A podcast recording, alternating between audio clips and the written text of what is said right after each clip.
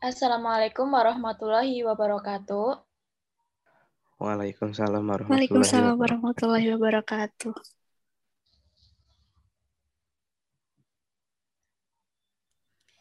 Halo teman-teman semua, gimana nih kabarnya? Semoga sehat dan baik-baik saja ya. Sebelumnya, perkenalkan aku Grisela Estefania R, biasa dipanggil Grisela, dari Divisi Pendidikan Himatika Unsud 2021. Dan aku didampingi rekan aku, Nurjana, biasa dipanggil Nur dari Pendidikan Himatika Unsud 2021. Oke teman-teman, pada podcast kali ini aku dan Grisela akan membahas seputar asisten praktikum dan asisten tutorial. Langsung saja pada pembahasan seputar asisten praktikum dan asisten tutorial. Oh ya, sebelumnya aku mau ngasih tahu nih siapa aja sih narasumber podcast kali ini. Ya, podcast kali ini dihadiri oleh Kak Akila dan Kak Yiyi. Apa kabar? Hai, selamat pagi semuanya. Halo semua, selamat pagi. Selamat pagi Kak. Eh, Gimana nih Kak? Masih semangat kuliah online-nya kan? Semangat dong online. Semangat banget dong. Oke. Kak Akila dan Kak Yiyi di sini sebagai asisten apa nih Kak? Asisten tutorial atau asisten praktikum? Siapa dulu nih yang jawab? Saya dulu ya. ya. Kalau saya asisten tutorial. Eh, mata kuliahnya struktur aljabar. Oh, Oke. Kak Oke. Akila, Oke, dari aku ya. Kalau dari aku sendiri, aku tuh dulu eh, merupakan asisten praktikum dari mata kuliah Metode Statistika 1. Hmm, ya.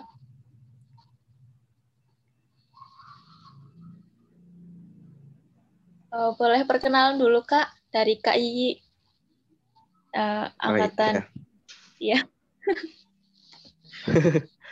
Oke, langsung perkenalan aja ya. Ya. Eh, mungkin Akila juga saya belum tahu ya. ya perkenalkan dulu. Nama saya Yiyi Fikri Nurizki. Saya eh, dari angkatan 2018 Matematika Unsud. Hmm, Kalau untuk eh, jadi asisten tutorial itu sebenarnya udah dari semester 3 ya. Saya menjadi asisten tutorial. Berarti sekarang udah semester 6, tahun keempat saya menjalani masa sebagai asisten tutorial. Wah, banyak banget ya. Udah lama berarti ya Kak. Iya, lama banget. Empat kali saya. Wow, berarti itu ya Kak. Oh, ngalamin eh, yang online, eh online, offline ya Kak. Iya, offline offline dua kali. Ngalamin Wah. offline dua kali. Iya Kak, dari Kak Akila perkenalan Kak.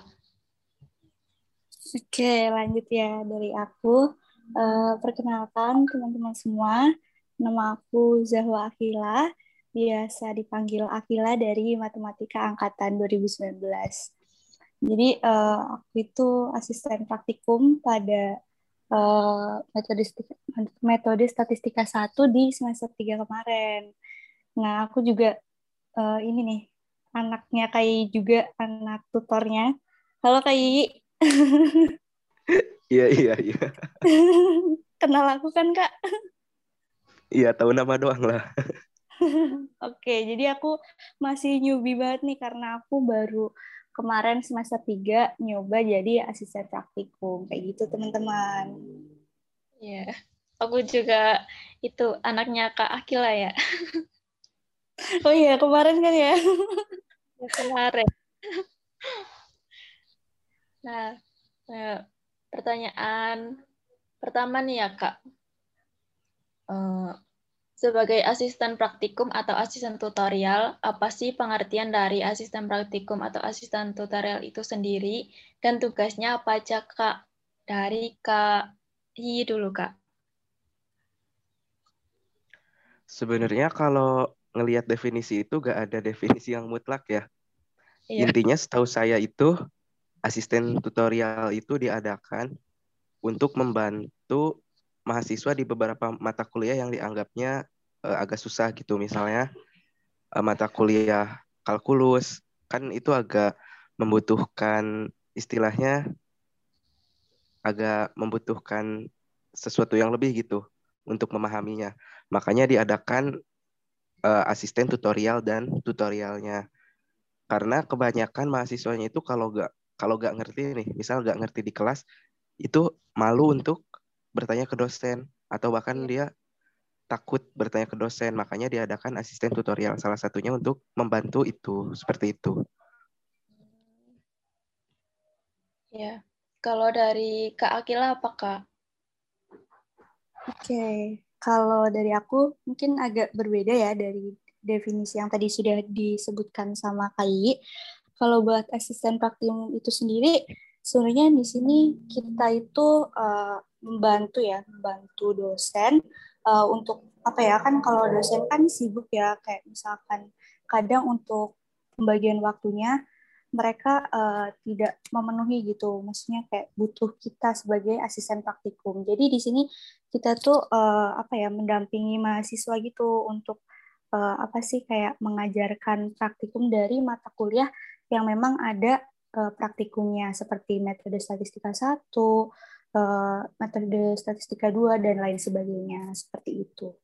Jadi sebenarnya kita di sini uh, mendampingi mahasiswa juga karena praktik itu kan nggak bisa cuma dikasih materi doang. Jadi dosen membutuhkan bantuan kita nih sebagai asisten untuk mendampingi mahasiswanya seperti itu. Oh, tapi kalau untuk sekarang metode statistika 2 nggak ada itunya ya kak, praktikumnya ya? Iya, betul. Untuk metode statistika 2 eh, nggak ada praktikumnya. Kenapa tuh, Kak? Karena, oke, okay, jadi uh, kemarin itu karena dari pengampunya juga ya, kalau menurutku tergantung pengampunya. Ada uh, dosen yang memang membutuhkan, apa ya, kita sebagai mahasiswa untuk mendampingi adik-adik uh, tingkat ataupun uh, yang akan mengikuti mata kuliah yang ada praktikumnya. Jadi ada dosen yang memang mereka tuh masih sanggup gitu uh, waktunya itu masih luang sehingga uh, mereka mungkin bisa sambil menjelaskannya di dalam kelas gitu. Untuk metode statistika 2 kan ada Pak Jajang juga ya? Iya, ada. Uh, kalau Pak Jajang juga kan uh, mungkin uh, dia bisa nih sambil masuk-masukin praktikum gitu di kelas gitu nggak sih kalau metode 2 tuh? uh, cuman dikasih sintaknya aja sih kak. Nggak langsung praktikum gitu. Oke okay. iya sih. Biasanya uh, kalau misalkan Pak Jajang uh, ngasih sintaks gitu terus biasanya kita juga bisa cari-cari tutorial di YouTube gitu ya atau uh, kalian mungkin kalau misalkan bingung bisa nih tanya-tanya ke cutting kayak gitu sih. Hmm, siap siap. Nanti aku Waduh, boleh boleh. Kak Yiyi juga kayaknya pernah ya kak. Jadi apa nih? kan udah dapat matkulnya juga. Kak Yiyi juga boleh nih nanya. Aduh, bukan basicnya. Bisa lah kak ya. Nah pertanyaan selanjutnya apa nih Sel? Nah, buat pertanyaan selanjutnya, yaitu alasan Kak Akila sama Kak Yigi mau milih menjadi asisten praktikum atau asisten tutorial apa nih Kak? Mungkin dari Kak Akila dulu. Oke, okay, terima kasih Risela. Kalau misalkan dari aku, alasan ya. Sebenarnya kalau alasan tuh banyak sih, cuma kayak aku ambil poin-poinnya aja ya. Jadi uh, aku tuh kenapa mendaftar jadi asisten praktikum karena uh, aku tuh suka di mata kuliah itu, yaitu mata kuliah waktu itu kan aku jadi asisten praktikum di metode statistika satu. Jadi aku tuh suka suka statistika nih. Jadi uh, kayak aku mencoba untuk mendaftar waktu itu. Nah, terus uh, alasan selanjutnya karena aku tuh uh, suka ya kayak misalkan sharing atau berbagi ilmu gitu.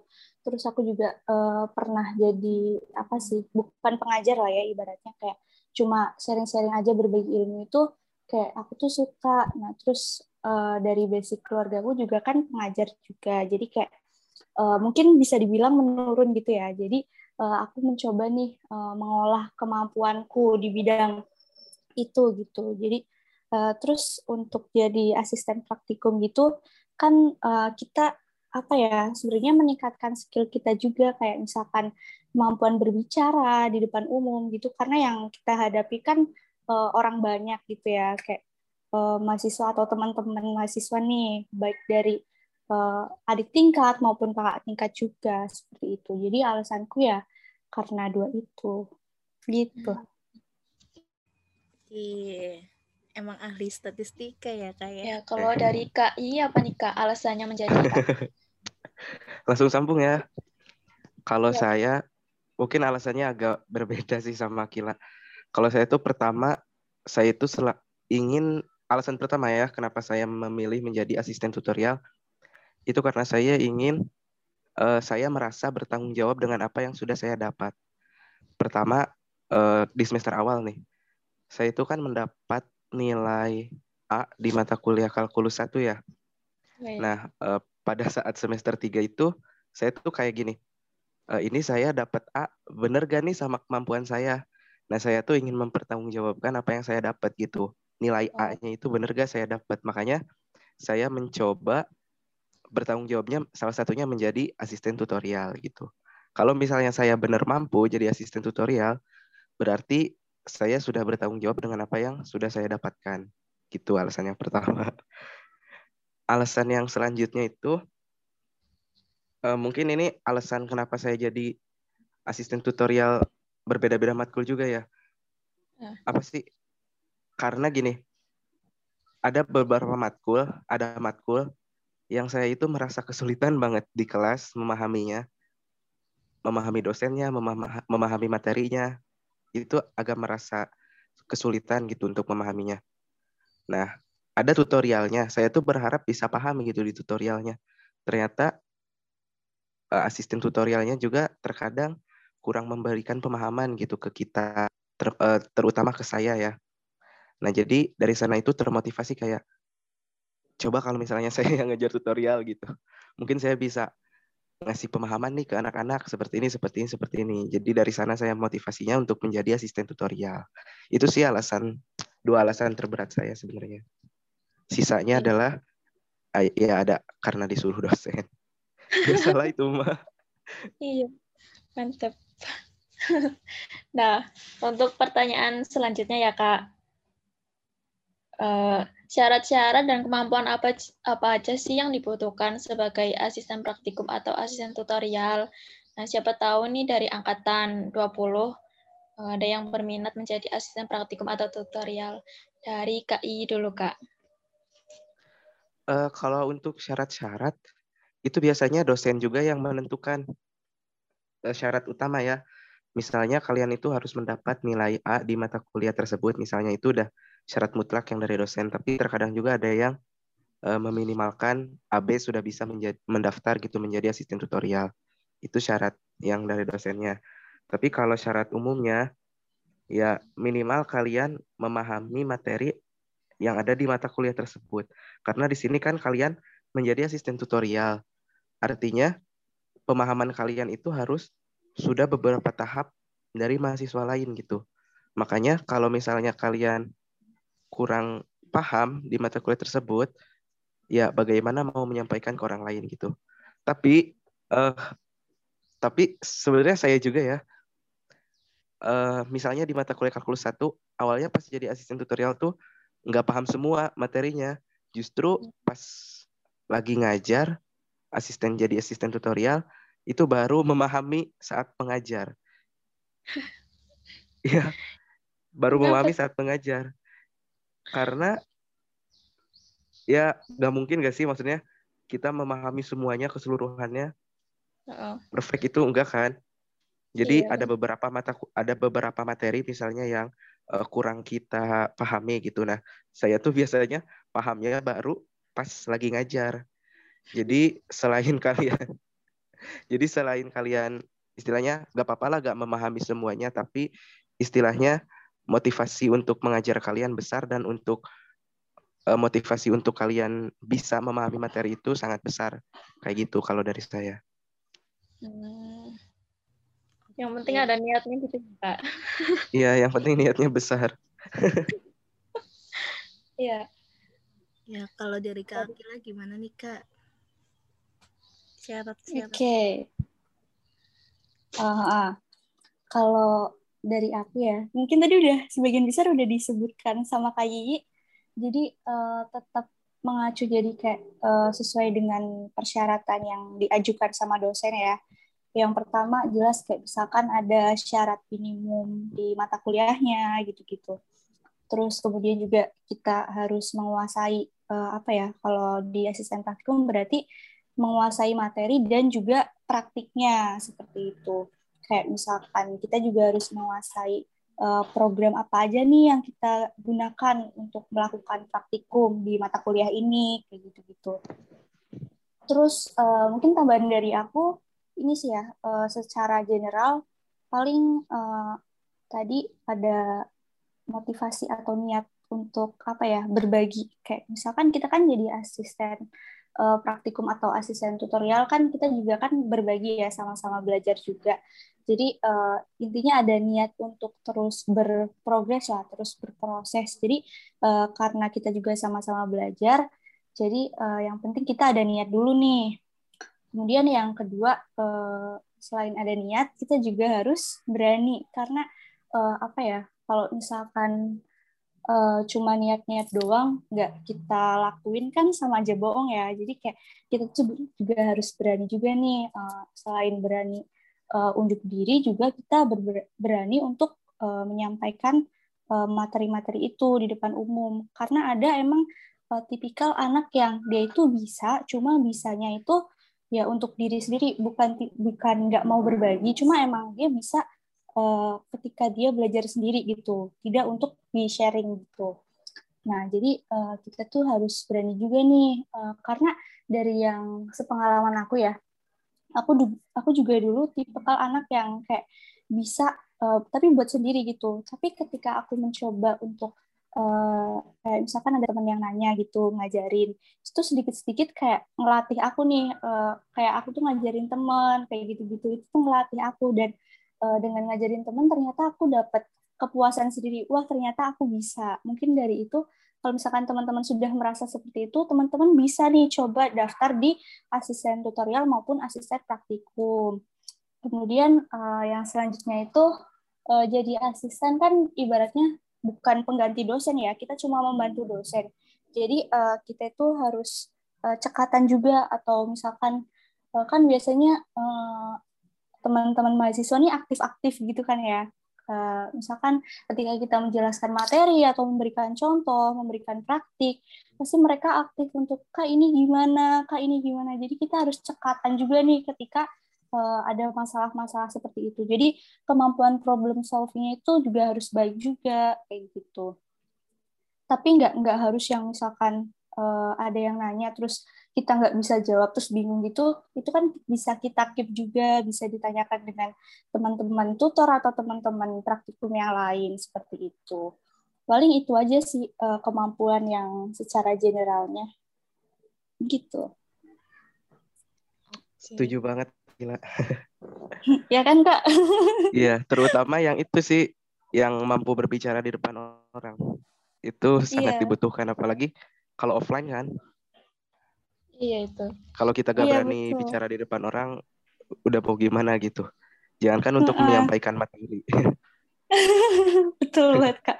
Kadang kita aja yang jadi asisten praktikum atau asisten tutorial gitu suka grogi gitu ya kak. Makanya kayak uh, apa ya prepare materi gitu-gitu kan juga tetap harus maksimal gitu. Betul betul. nah, Pertanyaan selanjutnya apa nih, Sel? Nah ya, buat pertanyaan selanjutnya, langkah-langkah atau prosedur mendaftar sebagai asisten praktikum atau tutorial gimana nih, Kak? Dari Kak Akila dulu. Oke, langkah-langkah ya.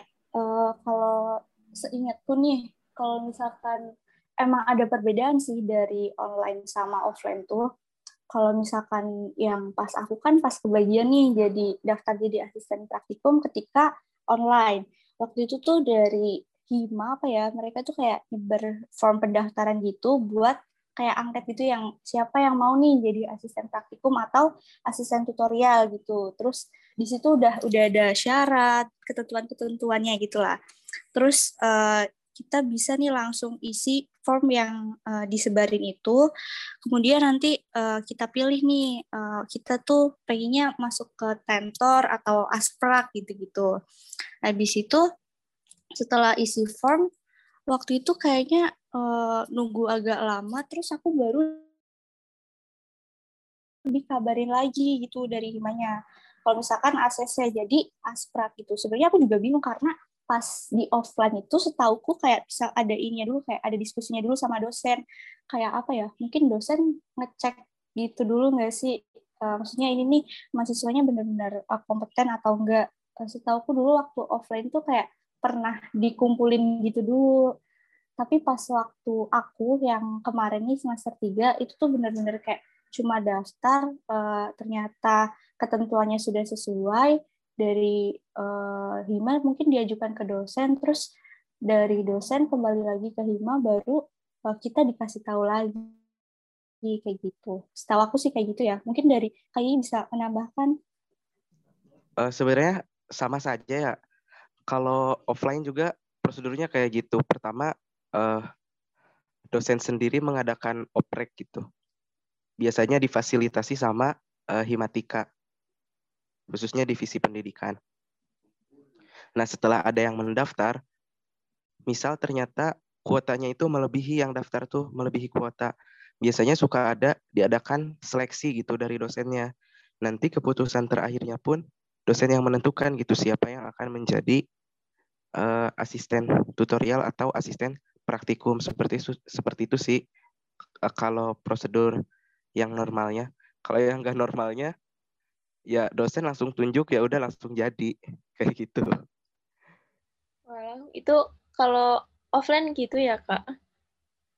Seleksinya ya, kalau, di gimana tuh kak? Kalau saya kebetulan gak pernah ikut seleksi soalnya waktu oh. pertama kali mendaftar itu pas banget kuotanya. Terus berikut berikutnya pun saya kayak yang disuruh dosen gitu loh jadi asisten tutorial ditunjuk langsung gitu ya kak kalau kayak iya uh -uh. malahan ada dosen yang nunjuk satu semester sebelumnya. Gila bayangin. Mantap. Keren keren kak. Nah uh, terus pertanyaan selanjutnya ya kak. Uh, apa sih benefit yang didapat uh, setelah menjadi asisten tutorial atau asisten praktikum? Dari Kak I dulu Kak kalau saya sih pertama uh, merasa itu ya tadi karena saya uh, tujuannya ingin mempertanggungjawabkan apa yang sudah saya dapat, jadi saya ngerasa puas aja gitu dengan apa yang sudah saya peroleh. Jadi ternyata saya bisa mempertanggungjawabkan apa yang sudah saya dapat gitu. Misalnya saya dapat nilai A ternyata bisa nih dipertanggungjawabkan gitu. Jadi itu menjadi sebuah kepuasan tersendiri buat saya. Terus yang kedua, uh, saya jadi ngerasa lega aja gitu bisa membantu uh, apa sih mahasiswa-mahasiswa yang mengambil mata kuliah tersebut. Karena gak jarang ya mahasiswa itu banyak yang ngeluh ke asisten tutorial terkait misalnya ih mata kuliah ini susah banget, susah ngerti gitu-gitu gitu, Kak tolong pencerahannya kayak gitu. Nah, jadi dari aduan itu tuh jadi kayak menjadi kepuasan sendiri bagi kita gitu. Terus benefit lainnya saya itu jadi mungkin basicnya saya tuh dari sejak SMA itu suka ngajar ya. Nah ditambah uh, ditambah sekarang menjadi asisten tutorial itu jadi kayak skill mengajar saya menjadi bertambah gitu semakin bertambah kepercayaan diri saya pun menjadi semakin bertambah ditambah benefit lainnya pun yaitu jadi dekat sama dosen gitu terkadang jadi gak sungkan lagi sama dosen gitu. Ada apa-apa juga nggak nggak sungkan gitu gak malu-malu gak ada rasa canggung lah mau nanya mau gitu. Kayak gitu sih. Kurang lebih benefit yang dirasain. Nah kalau dari kak Akila apa nih kak? Oke, kalau dari aku sebenarnya nggak jauh beda sih dari KI. Jadi uh, sebenarnya jadi asisten praktikum tuh aku banyak banget nemu pengalaman-pengalaman baru gitu yang uh, sebelum-sebelumnya belum pernah aku dapetin nih. Kayak misalkan uh, pengalaman buat mengajar uh, apa ya, bukan mengajar kayak mendampingi mahasiswa teman-teman mahasiswa gitu. Karena kan uh, maksudnya kita sama-sama mahasiswa gitu dengan pola pikir yang beragam gitu. Terus karakteristik setiap mahasiswa teman-teman mahasiswa juga kan beda-beda nih. Jadi itu kayak uh, apa ya kayak pengalaman berharga banget buat aku apa ya buat uh, apa mengenal karakteristik teman-teman mahasiswa yang beragam gitu. Karena itu emang butuh apa ya butuh pemahaman lebih gitu. Di situ aku dapat pengalaman baru sih. Terus habis itu manajemen time ya uh, apa pengaturan waktu dari aku pribadi itu benar-benar jadi lebih baik karena uh, aku yang dulu kayak kupu-kupu gitu kayak maksudnya kayak suka cuma kuliah pulang kuliah pulang gitu. Apalagi pas offline uh, itu kan benar-benar kayak tiba-tiba aku daftar jadi asisten praktikum keterima itu beda banget gitu ya. Apalagi sekarang uh, online di mana kayak tugasnya banyak terus uh, waktunya juga tiba-tiba ada kuis atau apa itu kan butuh uh, manajemen time yang baik. Di situ aku benar-benar belajar banget sih gimana nih uh, ngatur waktu dari yang eh besok aku harus nyiapin materi nih buat uh, asisten praktikum besok gitu. Walaupun uh, aku jadi asisten praktikum tuh nggak sendiri ya, ada teman-teman lain juga yang ngebantuin. Cuma uh, tetap juga itu uh, sebagai tanggung jawab aku. Jadi uh, di situ aku juga merasa bahwa aku tuh harus turut andil juga. Jadi uh, waktu itu pernah ada di suatu ketika besok kuis terus ada tugas dan di mana besok itu juga ada ini ada praktikum gitu bareng teman-teman mahasiswa. Di situ aku belum nyiapin materi dan emang sedikit ketetaran pada awalnya. Tapi seiring berjalannya waktu aku jadi tahu nih gimana uh, apa mengatur waktu yang baik biar uh, apa ya aku tuh nantinya nggak keteteran gitu-gitu. Itu aku dapetin juga selagi jadi asisten praktikum. Kemudian uh, yang selanjutnya aku, yang aku dapetin tuh uh, ini sih ya relasi atau jadi uh, kenal nih dengan teman-teman mahasiswa dari angkatan berapa berarti angkatan 2020 kemarin dan juga uh, ada juga nih kan cutting yang ikut praktikum lagi gitu-gitu jadi uh, aku tuh punya relasi baru lagi gitu nggak cuma dari teman-teman yang seangkatan doang gitu. Terus uh, dengan aku jadi asisten praktikum kan uh, secara tidak langsung tuh kayak memberi manfaat untuk orang lain. Jadi uh, bagi aku sendiri itu kayak suatu apa ya, suatu kebanggaan gitu buat aku. Terus juga uh, dengan jadi asisten praktikum ataupun asisten tutorial seperti yang sudah disebutkan KI, uh, jadi kita itu dikenal juga sama dosen. Mungkin itu bisa menjadi poin plus buat teman-teman yang mau mendaftar jadi asisten praktikum maupun asisten tutorial. Seperti itu. Wah, banyak banget ya manfaatnya menjadi asisten praktikum maupun asisten tutorial. Oke, buat pertanyaan selanjutnya, biasanya metode apa sih yang dipakai Kak Akila sama Kak Yigi di setiap pertemuannya agar mahasiswanya ini tambah mengerti materinya? Mungkin dari Kak Akila dulu, Kak. Oke, kalau dari aku, karena asisten praktikum itu ya tentang praktik ya pokoknya kayak tentang kita tuh bekerja secara langsung gitu ya bukan cuma teori-teori doang. Jadi kayak mungkin aku lebih menekankan ke arah ini sih. Jadi kayak latihan soal latihan soal gitu yang berkaitan dengan program yang ada. Kayak misalkan kemarin kan metode statistika kan pakai ini ya pakai software software R. Nah di situ uh, mungkin aku lebih banyak memberikan latihan soal. Tapi tetap sih kita kasih uh, dari asisten praktikum tuh masih juga nih dasar-dasar uh, sintaks atau uh, teori awal mengenai uh, program atau apa ya kayak sintaks yang akan kita gunakan nantinya. Mungkin di awal biasanya aku kasih ini sih kasih panduan materi gitu.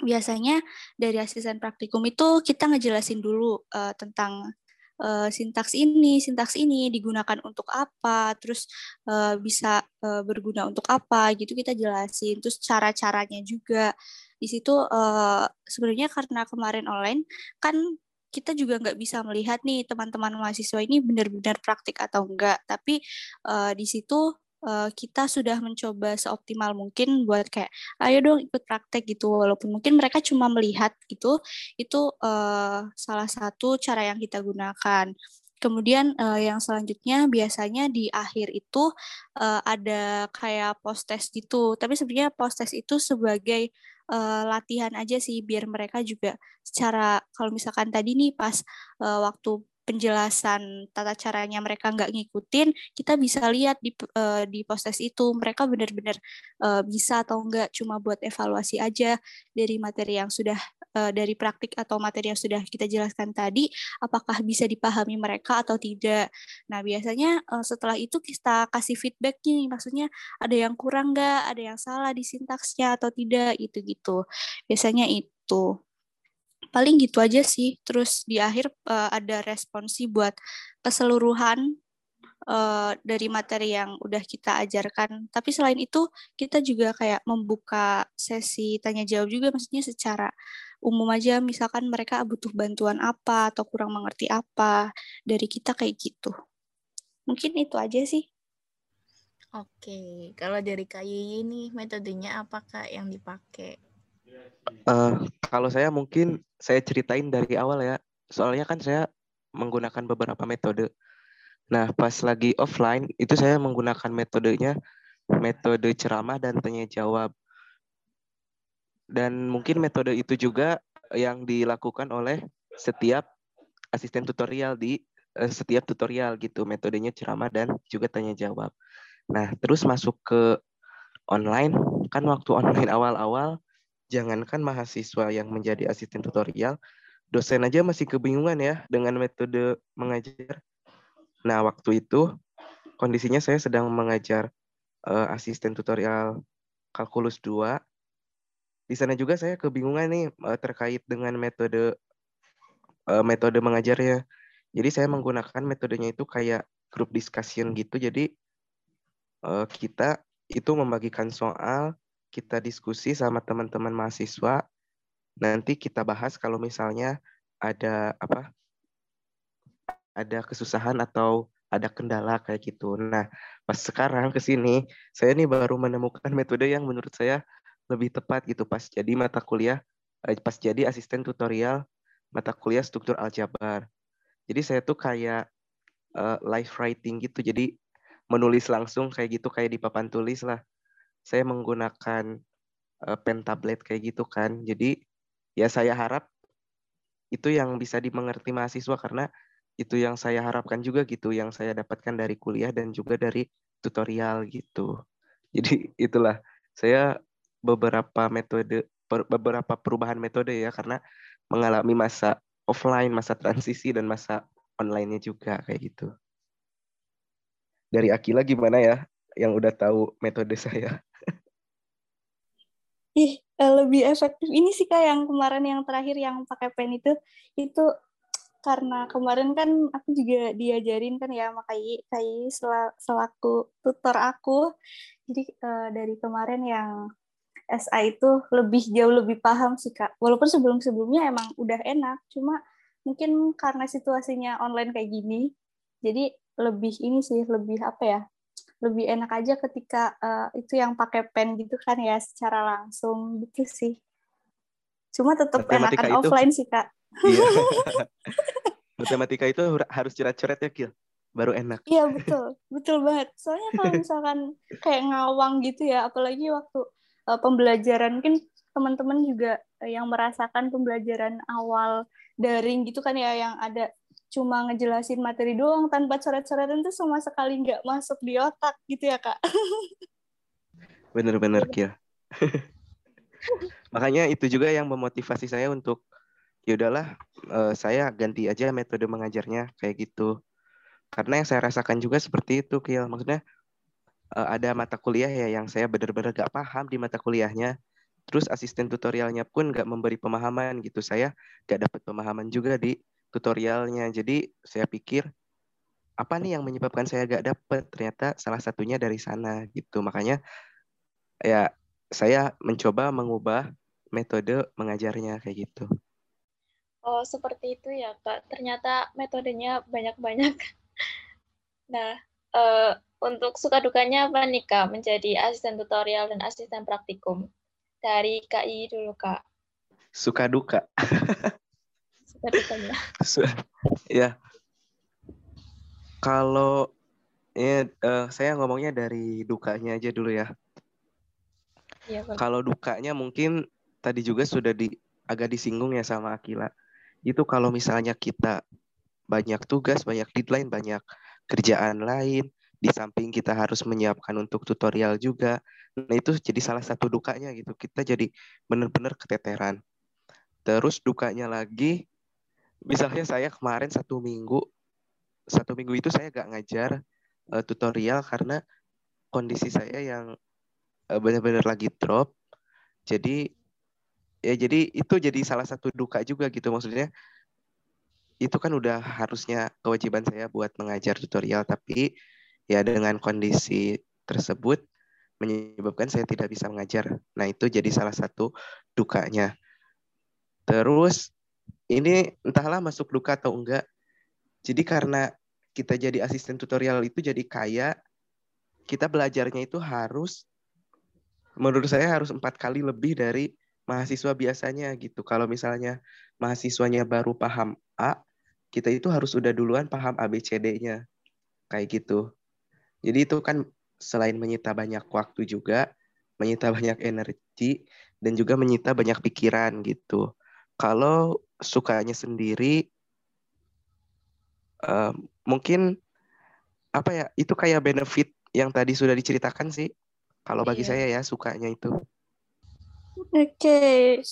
sebenarnya uh, tadi mbak dukanya sama sih ya kak karena sebagai asisten emang ya gitu dituntut untuk lebih ekstra dalam tenaga dan pikiran juga terus uh, terus time manajemennya juga harus benar-benar apa ya harus benar-benar udah teratur gitu biar uh, kita enak juga di apa kuliah yang emang kita jalani dan juga ketika kita menjadi asprak ataupun asisten tutorial gitu. Terus uh, apa ya dukanya itu ya itu sih capek. Terus banyak tantangan-tantangan juga uh, seperti kayak untuk memahami karakteristik mahasiswa yang berbeda-beda. Itu kan apa ya kayak uh, tantangan buat kita untuk gimana sih uh, tadi metode pembelajarannya emang udah sesuai atau belum gitu-gitu. Terus apa ya ketika online gini kan kendala sinyal juga kan ya. Terus alat juga atau uh, kalau misalkan di praktikum medsos satu kan kita butuh komputer gitu kan uh, laptop gitu-gitu. Itu emang agak kendala banget sih. Bukan bukan agak lagi emang kendala gitu. Buat kita yang praktiknya secara online di mana uh, dari asisten praktikum sendiri nggak bisa melihat secara langsung nih mahasiswanya emang benar-benar praktik atau enggak emang benar-benar uh, paham atau enggak nih gitu-gitu terus juga ada mahasiswa yang kadang emang di tempat mereka itu terkendala sinyal jadi kayak buat uh, memahaminya jadi lebih sulit. Teknisnya teknisnya emang emang lebih sulit karena situasi yang seperti ini gitu. Mungkin kalau misalkan uh, nanti next gitu uh, next semester kita bisa offline akan jauh lebih enak. Terus prepare uh, apa ya prepare-nya juga mungkin lebih maksimal gitu. Terus uh, paling di akhir ya waktu aku jadi asisten praktikum tuh rada ini sih rada apa ya bukan beban cuma kayak sedih juga karena kadang ada beberapa mahasiswa yang output nilainya itu tidak sesuai dengan apa yang diharapkan sama kita selaku uh, apa ya asisten praktikum gitu. Ada emang yang ketika pembelajaran ini mereka bisa gitu ya ketika uh, apa ya ketika praktikum gitu mereka bisa nih uh, apa dalam post maupun ketika latihan mereka bisa ngejawab gitu. Tapi ketika di tes bagian akhir yang pas responsi ada nilai-nilai yang kok nilainya kayak gini ya. Sebenarnya mereka itu kemarin bisa atau enggak. Jadi itu kayak karena itu dari jawab kita jadi uh, apa ya emang merasa sedih juga gitu. Kok mereka jadinya segini hasilnya gitu.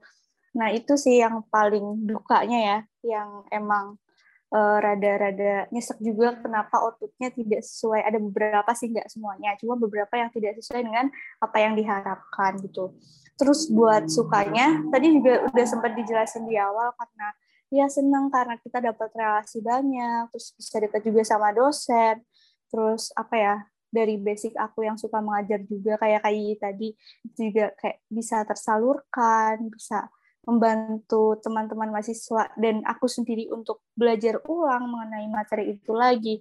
Jadi mungkin buat aku uh, jadi ngulang materi itu lagi malah jadi senang gitu. Oh berarti aku bisa jauh lebih paham gitu. Mungkin uh, besok atau uh, next time itu bisa kita pakai lagi ilmunya gitu. Terus habis itu ya bisa bermanfaat buat orang lain itu merupakan salah satu sukanya sih seperti itu.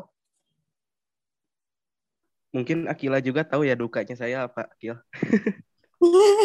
Gimana? Duka terberat. ya, salah satu duka saya itu kendala sinyal ya, Akil. Dulu pas Iya. awal-awal.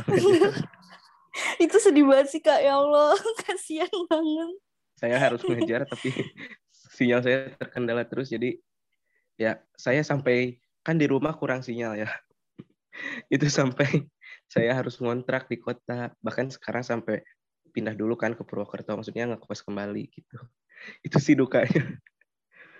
Iya iya kak bener. Aku dulu kan sering kan ya kayak jadi ini jadi tutor kayak ya ampun ini kayak ke mana? Kok ngilang? gitu.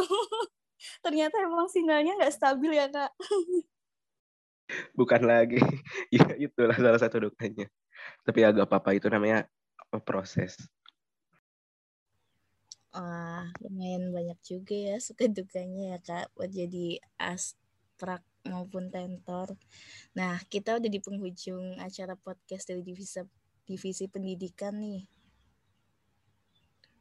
Ya, terima kasih kepada narasumber kita pada hari ini, yaitu Kak Akila dan Kak Yiyi, yang telah menyempatkan waktunya pada podcast Divisi Pendidikan. Semoga apa yang diberikan eh, dari Kak Yiyi dan Kak Akila dapat bermanfaat bagi teman-teman semua. Tunggu podcast dari divisi selanjutnya. See you, aku Nurjana. Dan Dan Grisela Estefania. Kami dari Kami divisi pendidikan Divisi Pendidikan Himatika Unsud 2021 undur diri. Mohon maaf apabila masih banyak kekurangan. Terima kasih.